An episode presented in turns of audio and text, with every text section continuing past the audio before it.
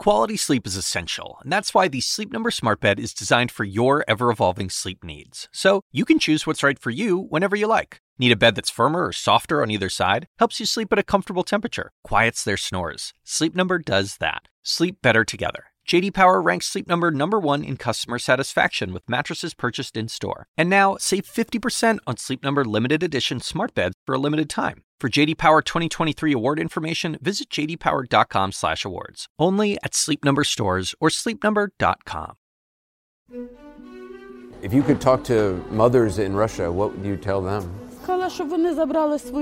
I would tell them to take their sons back. We are also sorry for them. They are also humans. I'm Anderson Cooper. For the past two weeks, I've been in Lviv, Ukraine, which is a relatively safe area in the west of the country where many of the hundreds of thousands of people fleeing here transit through. We're witnessing not only a horrifically brutal war, but it's also become the fastest growing refugee crisis in Europe since World War II. We are doing what we can. We keep on praying. People ask how you are not crying, but you know, crying doesn't help. The phrase tug of war is interesting to me because I've felt the tug of war for much of my life. And when I started out as a young reporter in my early 20s, it was covering a famine and conflict in Somalia. And I went on to Sarajevo in South Africa, briefly in Rwanda during the genocide. So, in the next few editions of this podcast, I wanted to speak to some of my colleagues here in Ukraine to hear not just their assessment of the war and what they've been seeing, but their thoughts on why they're here and how they do their jobs. Today, I'm talking with CNN's chief international correspondent, Clarissa Ward, about her outstanding reporting and what makes her want to be here right now. From CNN, this is Tug of War.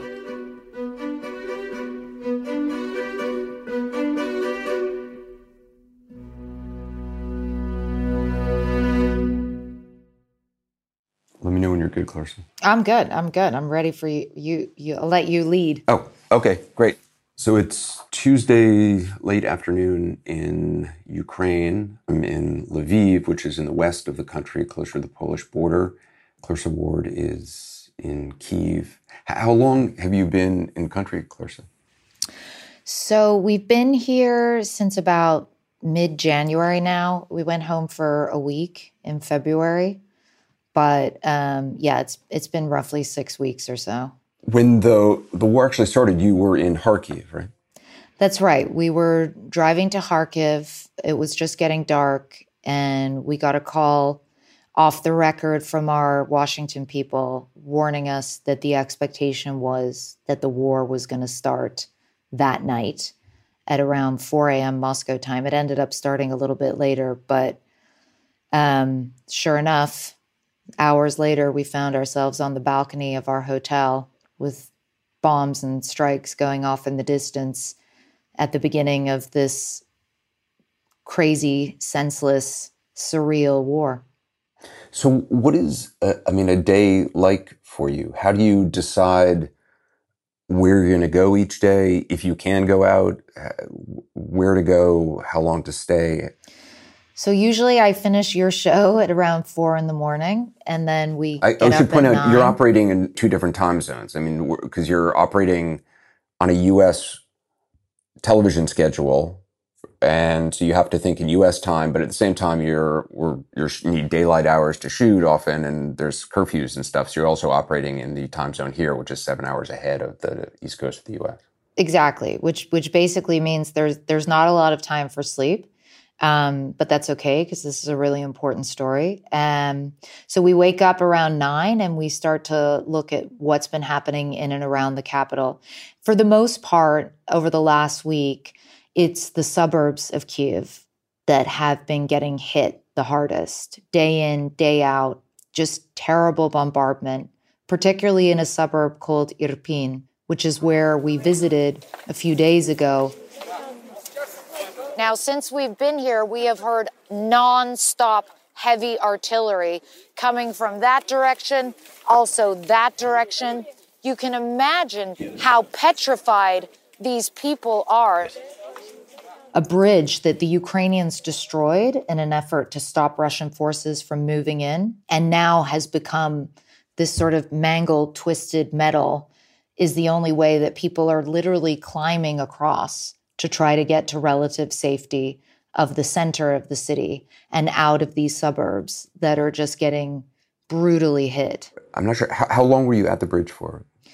We were at the bridge for a couple of hours, and it was immediately clear it was just an extraordinary scene because these weren't soldiers. These people didn't have weapons. These are ordinary civilians, people carrying their children, their pets, trying to help elderly people cross the river through this destroyed bridge. They were completely traumatized. See them, people are so exhausted, they can barely walk. Many of them, as you can see, are elderly, they're visibly distressed. It's just an awful, awful scene. And, and these people are the lucky ones. Everyone you started talking to almost immediately just crumpled into tears, trying to take stock of the horror that they have been living through because most of them have been trapped underground. They have no electricity, no heating. It's freezing cold here. They have very little food. And then there's just been endless raining down of artillery. They're petrified of Russian forces that have been moving around these areas. I interviewed a man today who just escaped a hotel owner, and he said that Russian soldiers had come to his hotel, had taken all his money, had tried to strip off any valuables that they could. So they're dealing with so many threats, Anderson. It's not just the threat of potentially being hurt or killed by a shell or a bomb, it's the threat of being robbed, having your place looted. It's the threat of not knowing how you're going to eat, of not having any heat. And then the fear of not knowing how on earth you're going to get out. Hmm. Because for many of them, they waited days and days, some of them 10 days, trapped underground, just desperately waiting for some small window of quiet or relative quiet that would allow them to attempt to flee safely. I should point out that in your report when you were there, I mean, there are these lovely moments where, as you're talking to the camera, you're also, you know, talking to elderly people who are passing you by, kind of giving a hand to an elderly lady who, who was clearly just um, you know confused and as as everybody is here. And uh, an elderly man i think kind of you helped him up up an embankment. Well he sort of grabbed me to be honest. He he he grabbed my hand. And you know that's one of those moments anderson where it's like and you know this you're you're a journalist but you're a human being first right? So if an elderly person grabs your hand or an old woman is in tears and asking for help I'm just gonna help her carry this bag a second, excuse me, while we try to, uh, you, you, you, you put the reporting aside for a minute and you help them out. I, you know, this podcast is called Tug of War, and when I heard the name of it, the thing I actually kind of most was interested in is the the the tug of war, not on the geopolitical sense, um, but the personal sense for you and mm. for everybody who covers wars. I'm wondering, do you feel that tug of you're sitting at home in, I think you live in London, you're sitting at home and you see in the newspaper a little mention of a bomb that goes off in Myanmar or mm. something. And do you feel that tug of, wanting to be there? Uh, for me personally, I absolutely do. And it's not born out of a sort of addiction to adrenaline or right. a need for excitement or adventure. I honestly feel, and I've really seen this in Ukraine, that when you're in war zones, you see the worst of humanity, but you also see the best of humanity.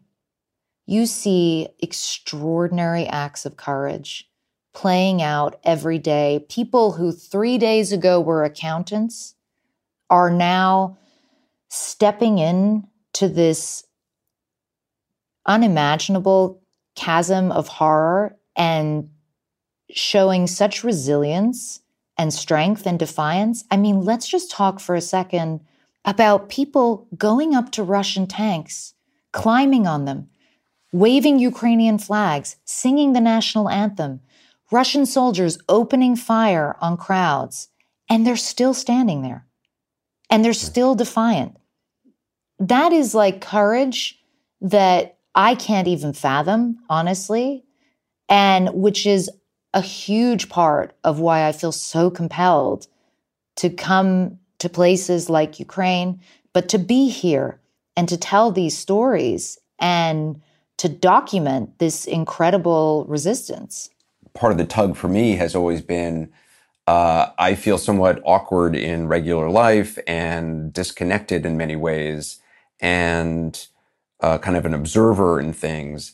And in a situation like this, um, things are real. They're, they are honest. They are raw. Everything is exposed. There's no bullshit. It is all just human and elemental and there's a purity to it of just mm-hmm. it's people who are in need and people whose lives are upended and wanting to bear witness to it and and be there where it's where it's just it's just it's true. It's i mean it's it's just it's it's gutting and it's awful uh, but it's real and it's it's i don't know. Yeah. There, uh, there's not a lot of that in the modern world.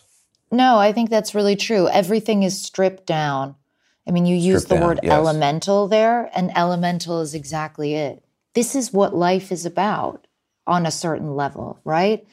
You see these sort of fundamental undercurrents of what drives us as human mm. beings love, sacrifice, courage, anger, rage. You see it all in stark contrast laid out before you. More with Clarissa Ward from Kiev in a moment.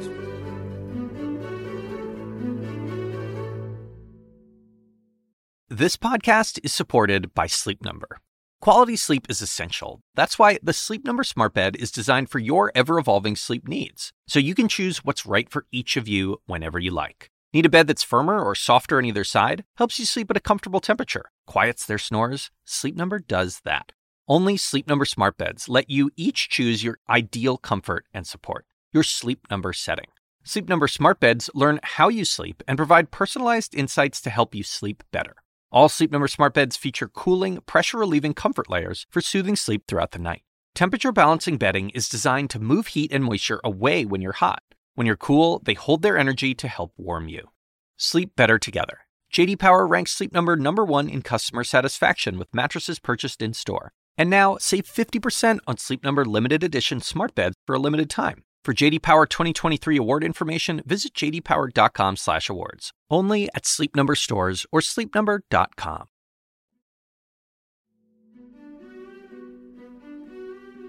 One of the things you wrote in this book you wrote, uh, I think it was in 2020, on all fronts, the the education of a journalist. You wrote a line that has always stuck with me, and I, I, I wrote it down just to remind myself of it. You were talking about doing this work you said, I didn't realize that I would have my heart broken in a hundred different ways, that I would lose friends and watch children die, and that I would grow to feel an alien in my own skin. I didn't understand that the privilege of witnessing history came at a price. Can you just talk about, I mean, again, you're here to cover a story of people who are, you know, facing life and death. And so to talk about oneself is something sometimes mm. fraught in a situation like this. But can you talk about a little bit about that price that you feel um, that personal price. Because I mean, you you have you're a new mom, as I'm a new dad. Yeah. I assume that is part yeah. of the price. Yeah, I mean, definitely. And I actually I was feeling for you so much, Anderson, when this all started and you flew out here. And I know how your son was born two weeks ago, three weeks ago. I mean, three weeks ago now. Yeah. Yeah, I mean, I, I like a little part of me really aches for you because I, it's a you know it's a visceral thing to be separated from your from your little ones um, particularly when they're so tiny i think when i started out when you're young you have this feeling of invincibility right and you are driven and you feel you have a calling but you don't yet have any sense of the reality of mm. war and the horror of sure. war because it's so sometimes glamorized in you know we read stories of Martha Gellhorn and Ernest Hemingway and and and and it sounds like kind of heady stuff. And then the reality uh, when you experience it and you live it is that it's not only pure horror in many cases and real fear in others but there's also an element of it, it's a grind right? It's it's really hard work. It's no sleep. It's waiting around a lot. It's getting frustrated. And then it's the challenge when you've been doing it for a while of going back home and being present for your loved ones which is so hard because yeah. half of you is still in the place that you left and half of you is feeling, you know, survivor's guilt, basically. Why do I get to come home and have a lovely meal and be around my loved ones in my nice house? And other people are shivering in basements under bombardment, separated from their loved ones. I mean, it's really hard. When you experience that fundamentally, it becomes so hard to make sense of the randomness of of privilege, of luck?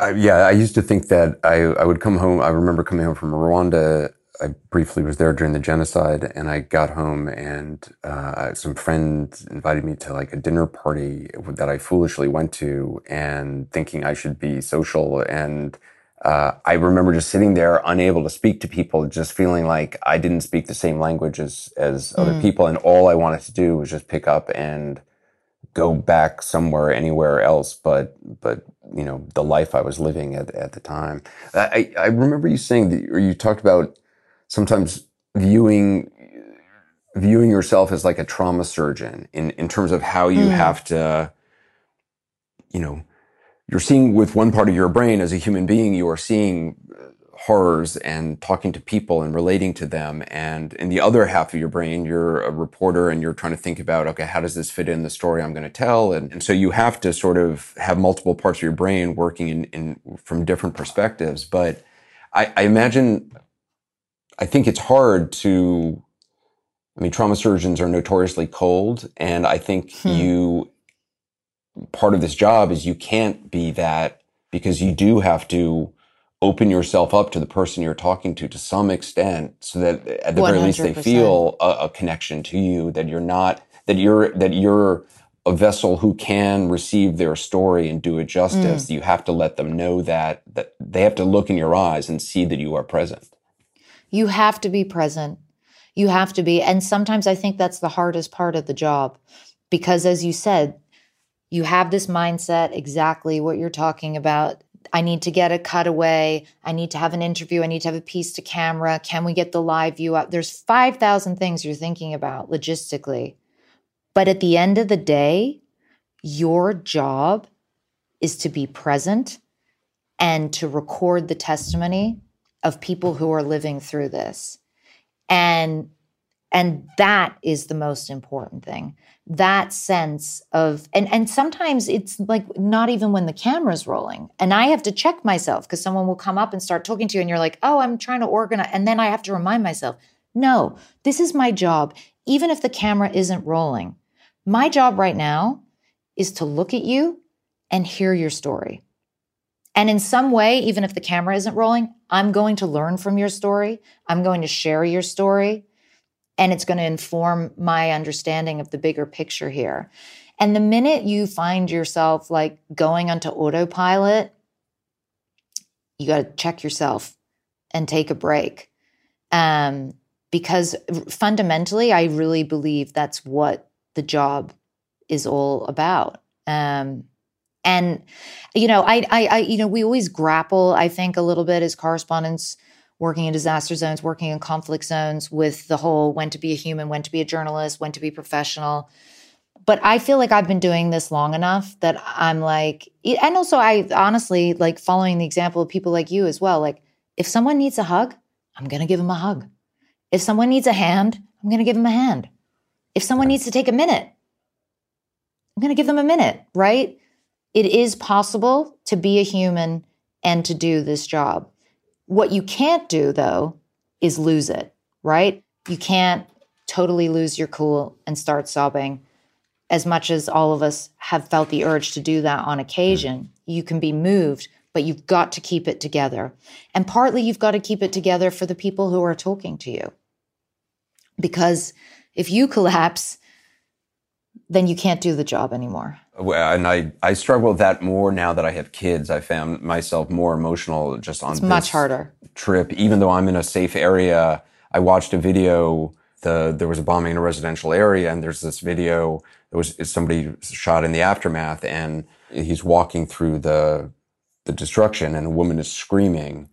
Uh, about Chernihiv, I know exactly, yeah. and she's saying yeah. "Dieti, dieti," yeah.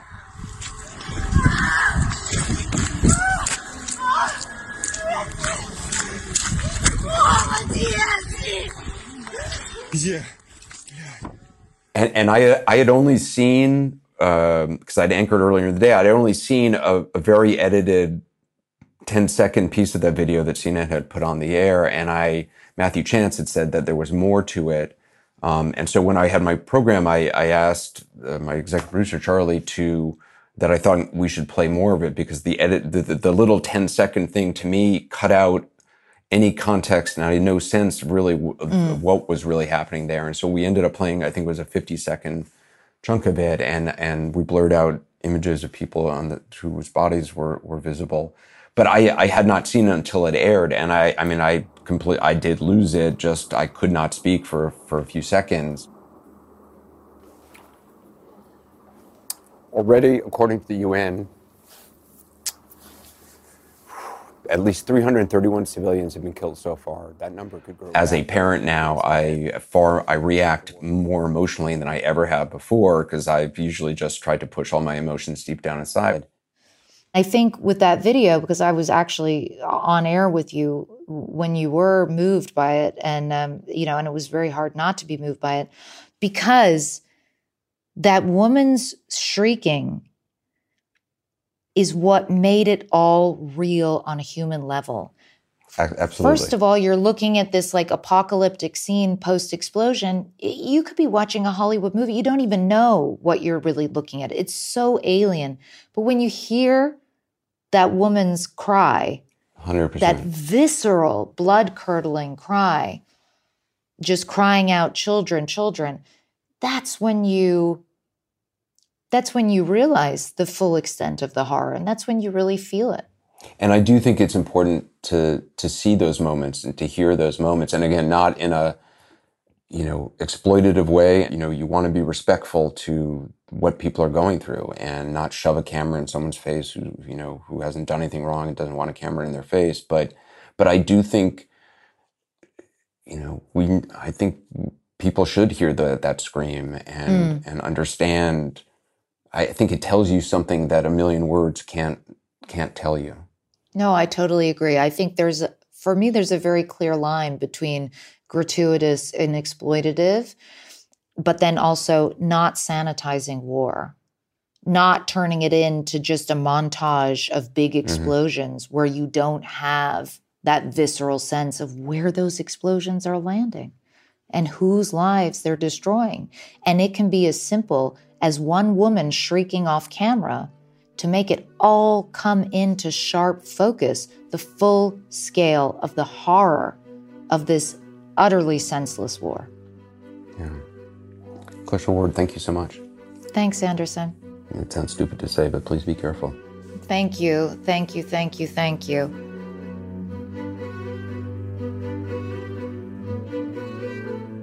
Thanks for joining us for this episode of Tug of War. We'll be releasing new episodes every Sunday and Wednesday. And for real time updates, you can subscribe to CNN 5 Things wherever you listen.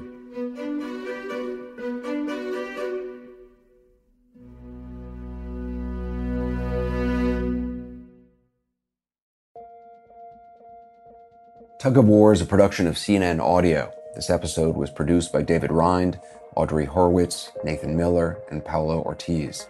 Felicia Patinkin is the senior producer, and Megan Marcus is the executive producer. Special thanks to Andrew Morris, Courtney Coupe, Ashley Lusk, and Elizabeth Roberts. Talk to you next time.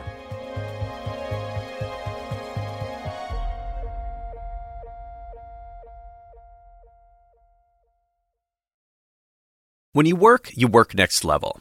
When you play, you play next level. And when it's time to sleep, Sleep Number smart beds are designed to embrace your uniqueness, providing you with high-quality sleep every night. Sleep next level. JD Power ranks Sleep Number number 1 in customer satisfaction with mattresses purchased in-store. And now, the Queen Sleep Number C4 smart bed is only $1,599. Save $300 for a limited time, only at Sleep Number stores or sleepnumber.com. Prices higher in Alaska and Hawaii. Quality sleep is essential, and that's why the Sleep Number smart bed is designed for your ever-evolving sleep needs. So, you can choose what's right for you whenever you like. Need a bed that's firmer or softer on either side? Helps you sleep at a comfortable temperature, quiets their snores. Sleep Number does that. Sleep better together. JD Power ranks Sleep Number number 1 in customer satisfaction with mattresses purchased in-store. And now, save 50% on Sleep Number limited edition smart beds for a limited time. For JD Power 2023 award information, visit jdpower.com/awards. Only at Sleep Number stores or sleepnumber.com.